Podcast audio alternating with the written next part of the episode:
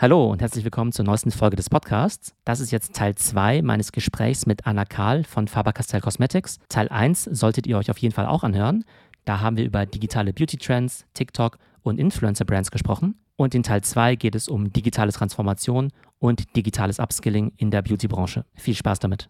Okay, super spannend von dir, deine Einschätzung zu den ganzen Beauty-Trends zu hören. Jetzt würde ich gerne auf ein neues Thema gehen, und zwar das Thema Digitalisierung, auch jetzt bei euch bei Faber-Castell Cosmetics, auch den Bereich digitales Upskilling, ein Projekt, wo wir ja auch zusammengearbeitet haben. Was hat sich denn jetzt bei euch geändert in der, im Unternehmen? Vielleicht auch im Zuge von Corona, wo ihr gesagt habt, Mensch, die ganze Welt digitalisiert sich, da müssen wir auch noch ein bisschen mehr machen. Im Prinzip, wie wir es schon hatten mit Corona, wurde uns allen so ein bisschen bewusst gemacht, dass auch Beauty online geht und sogar muss. Und das hat sich natürlich an uns als Hersteller von kosmetischen Produkten eins zu eins übersetzt. Allen voran solche Sachen wie digitales Sampling. Ja, also man hatte einfach nicht mehr die Möglichkeit, physisch über Produkte oder Farben sich abzustimmen, sondern es musste eine digitale Lösung her, die aber die Realität so gut es geht abbildet. Und das sind eigentlich die Themen, die uns in den letzten Monaten extrem beschäftigt haben.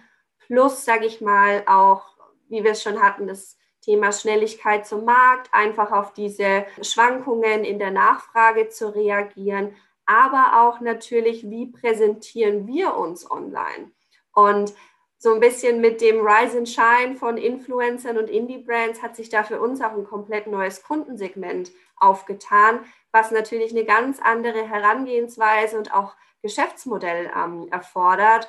Und das ist so ein bisschen, ja, die, die Herausforderung, die wir hatten und wo wir uns relativ schnell klar waren, wir müssen da uns digital einfach neu aufstellen und uns transformieren. Vielleicht bevor wir auf den digitalen Part eingehen, wie war das denn sozusagen früher oder klassischerweise? Also wo treffen denn die Marken oder meinetwegen auch Influencer oder Indie-Brands?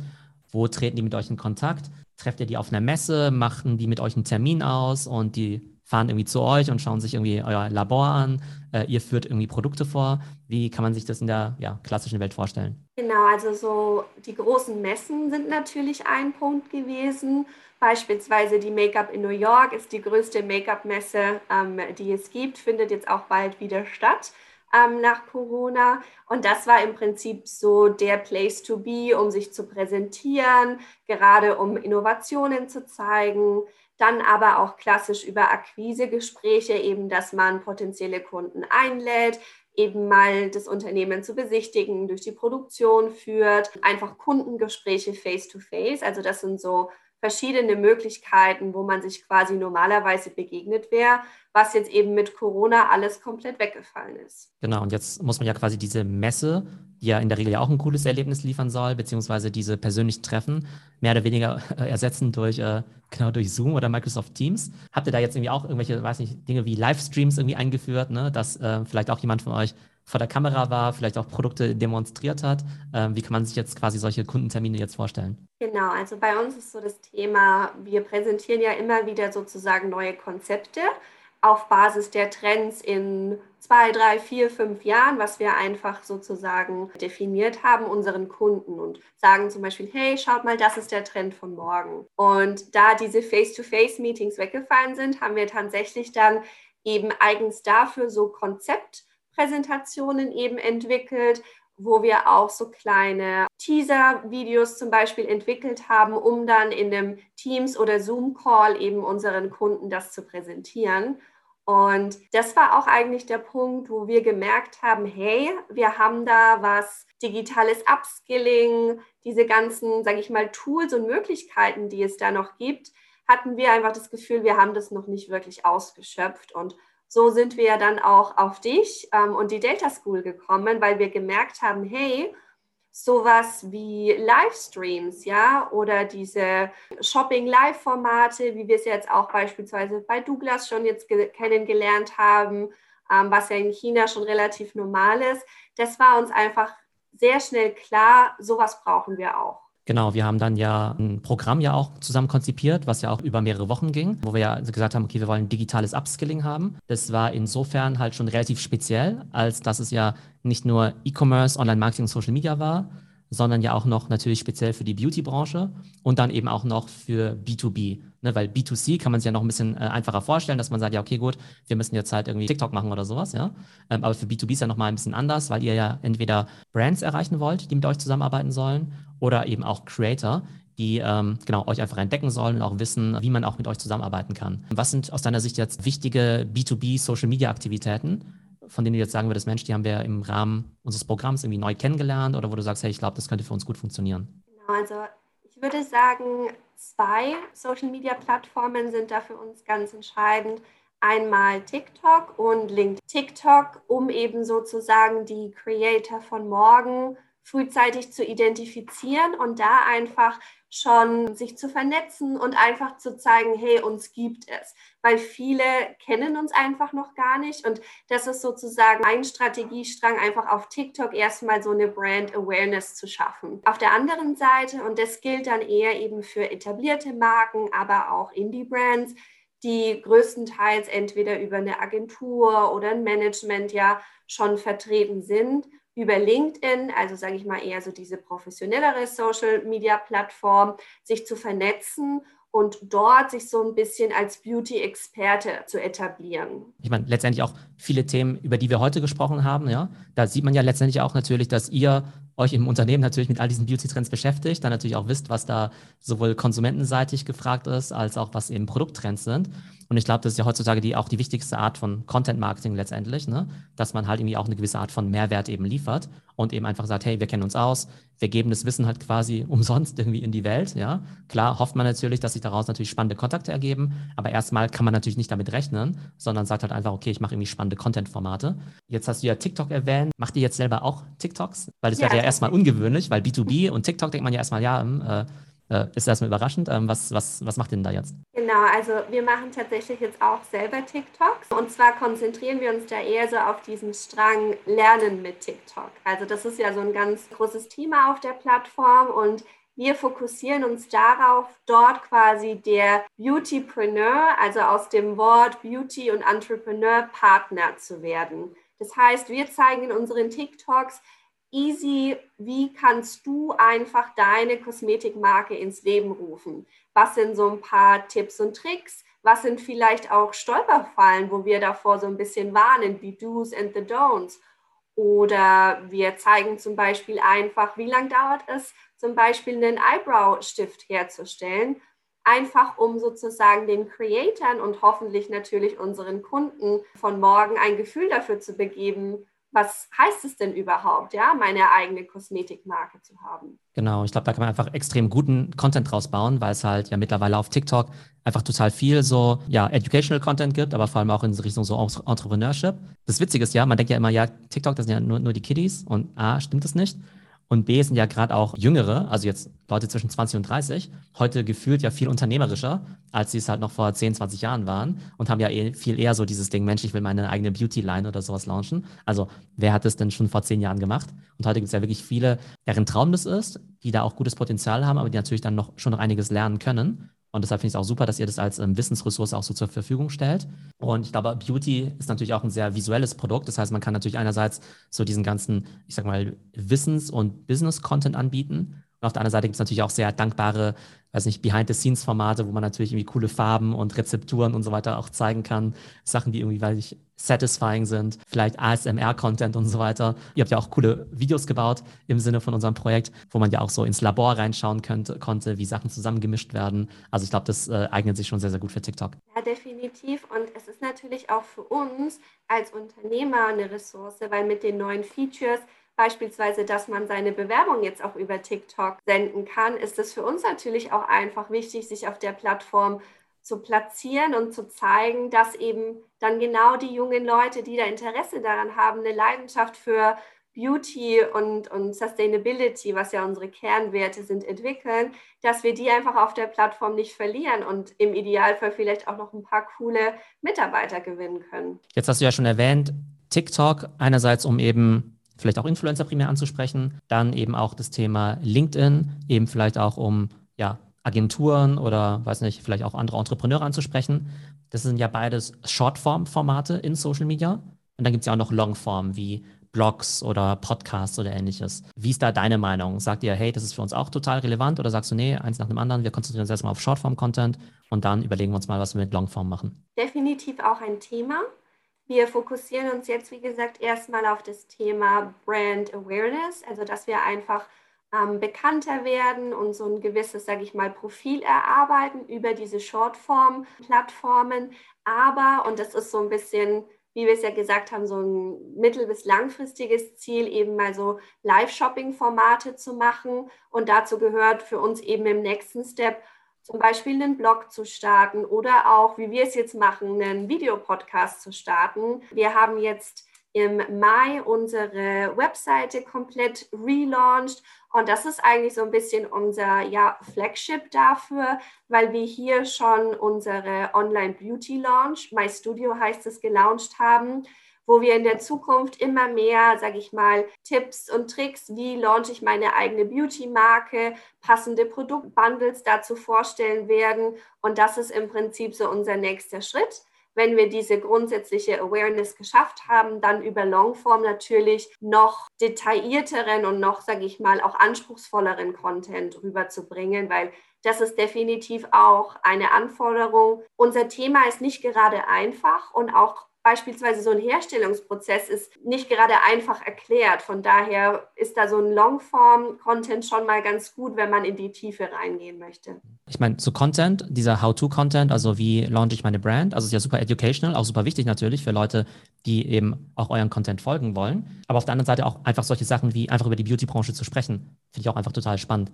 Ne? Das heißt, wenn ich jetzt ein Beauty-Preneur wäre, also natürlich würde ich gerne von euch lernen, wie ich jetzt irgendwie meine Brand launche aber jetzt auch einfach jetzt eure Gedanken dazu zu hören, wie wichtig jetzt zum Beispiel Sustainable Packaging ist oder Diversity oder vielleicht auch Pricing und so weiter, finde ich einfach extrem spannend. Und von daher glaube ich, dass man da wirklich schon sehr viel Content und sehr viel Mehrwert eben auch für seine Audience liefern kann. Weil viele Unternehmen überlegen sich ja mal, ne, was ist unsere Content-Strategie?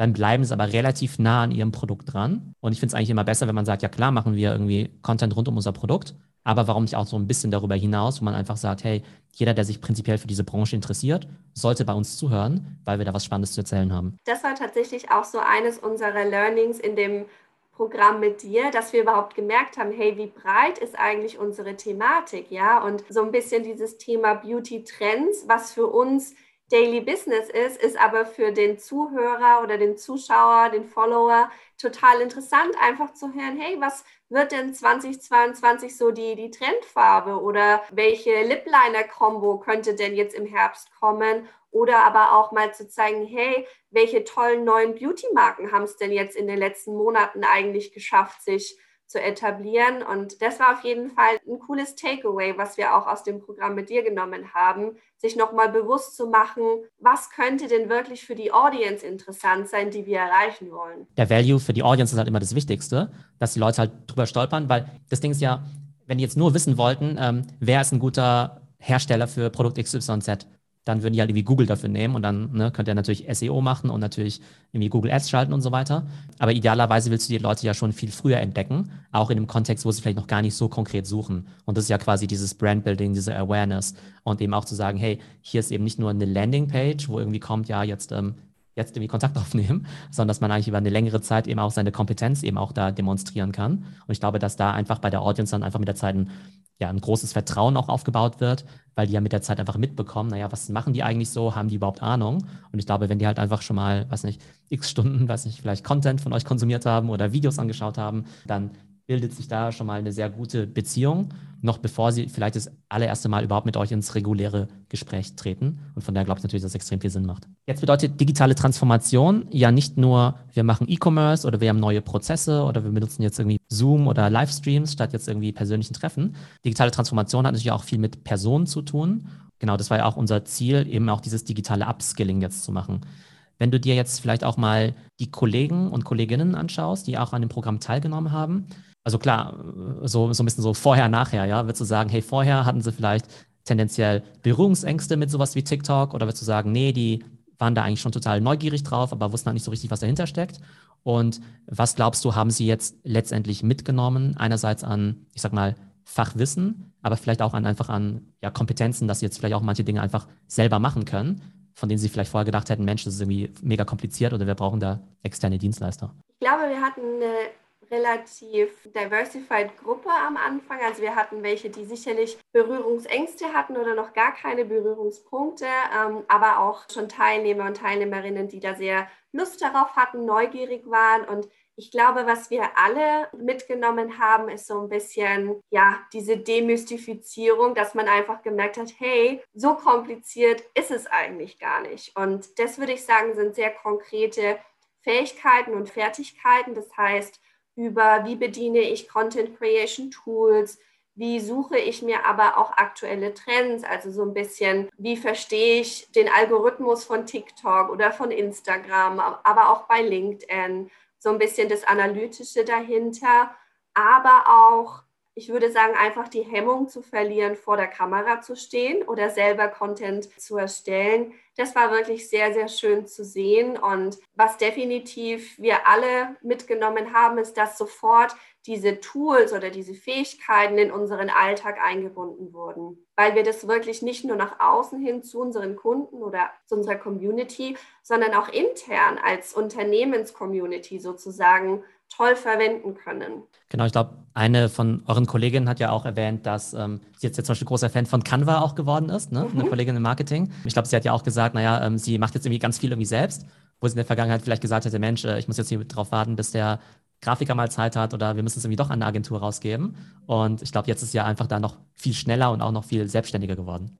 Das meinte ich mit diesem Demystifizieren, weil ich glaube, viele haben immer gedacht, oh, da muss ich Grafikdesign studiert haben oder da muss ich Adobe Photoshop perfekt beherrschen. Und solche Tools wie Canva machen einem dann das Leben einfach wesentlich leichter. Und deswegen ist es natürlich für uns auch eine tolle Ressource, weil viel, viel schneller einfach eben mal ein Content-Piece oder auch eine Konzeptpräsentation oder so ein Teaser-Video erarbeitet werden kann. Und wie wir es ja auch gemerkt haben, mit jedem weiteren Content-Piece, was man erstellt, wurde man immer schneller, es wurde immer einfacher.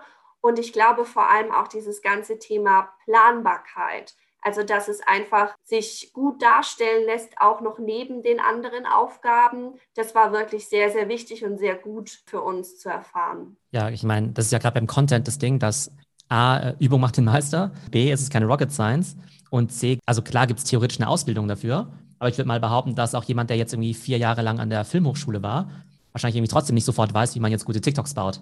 Ja. Weil das Format wieder ein ganz anderes ist, weil es plötzlich hochkant ist, äh, weil das viel, viel schnell, schneller geschnitten wird. Also auch wenn du jetzt irgendwie, weiß nicht, super Dokumentarfilmer oder sowas bist, da weiß ich halt nicht, ob du jetzt irgendwie ein gutes 20 Sekunden TikTok bauen kannst. Und von daher fangen wir da alle ein Stück weit irgendwie bei Null an und müssen es natürlich irgendwie alle lernen. Und je mehr Zeit wir reinstecken, desto besser werden wir da auch.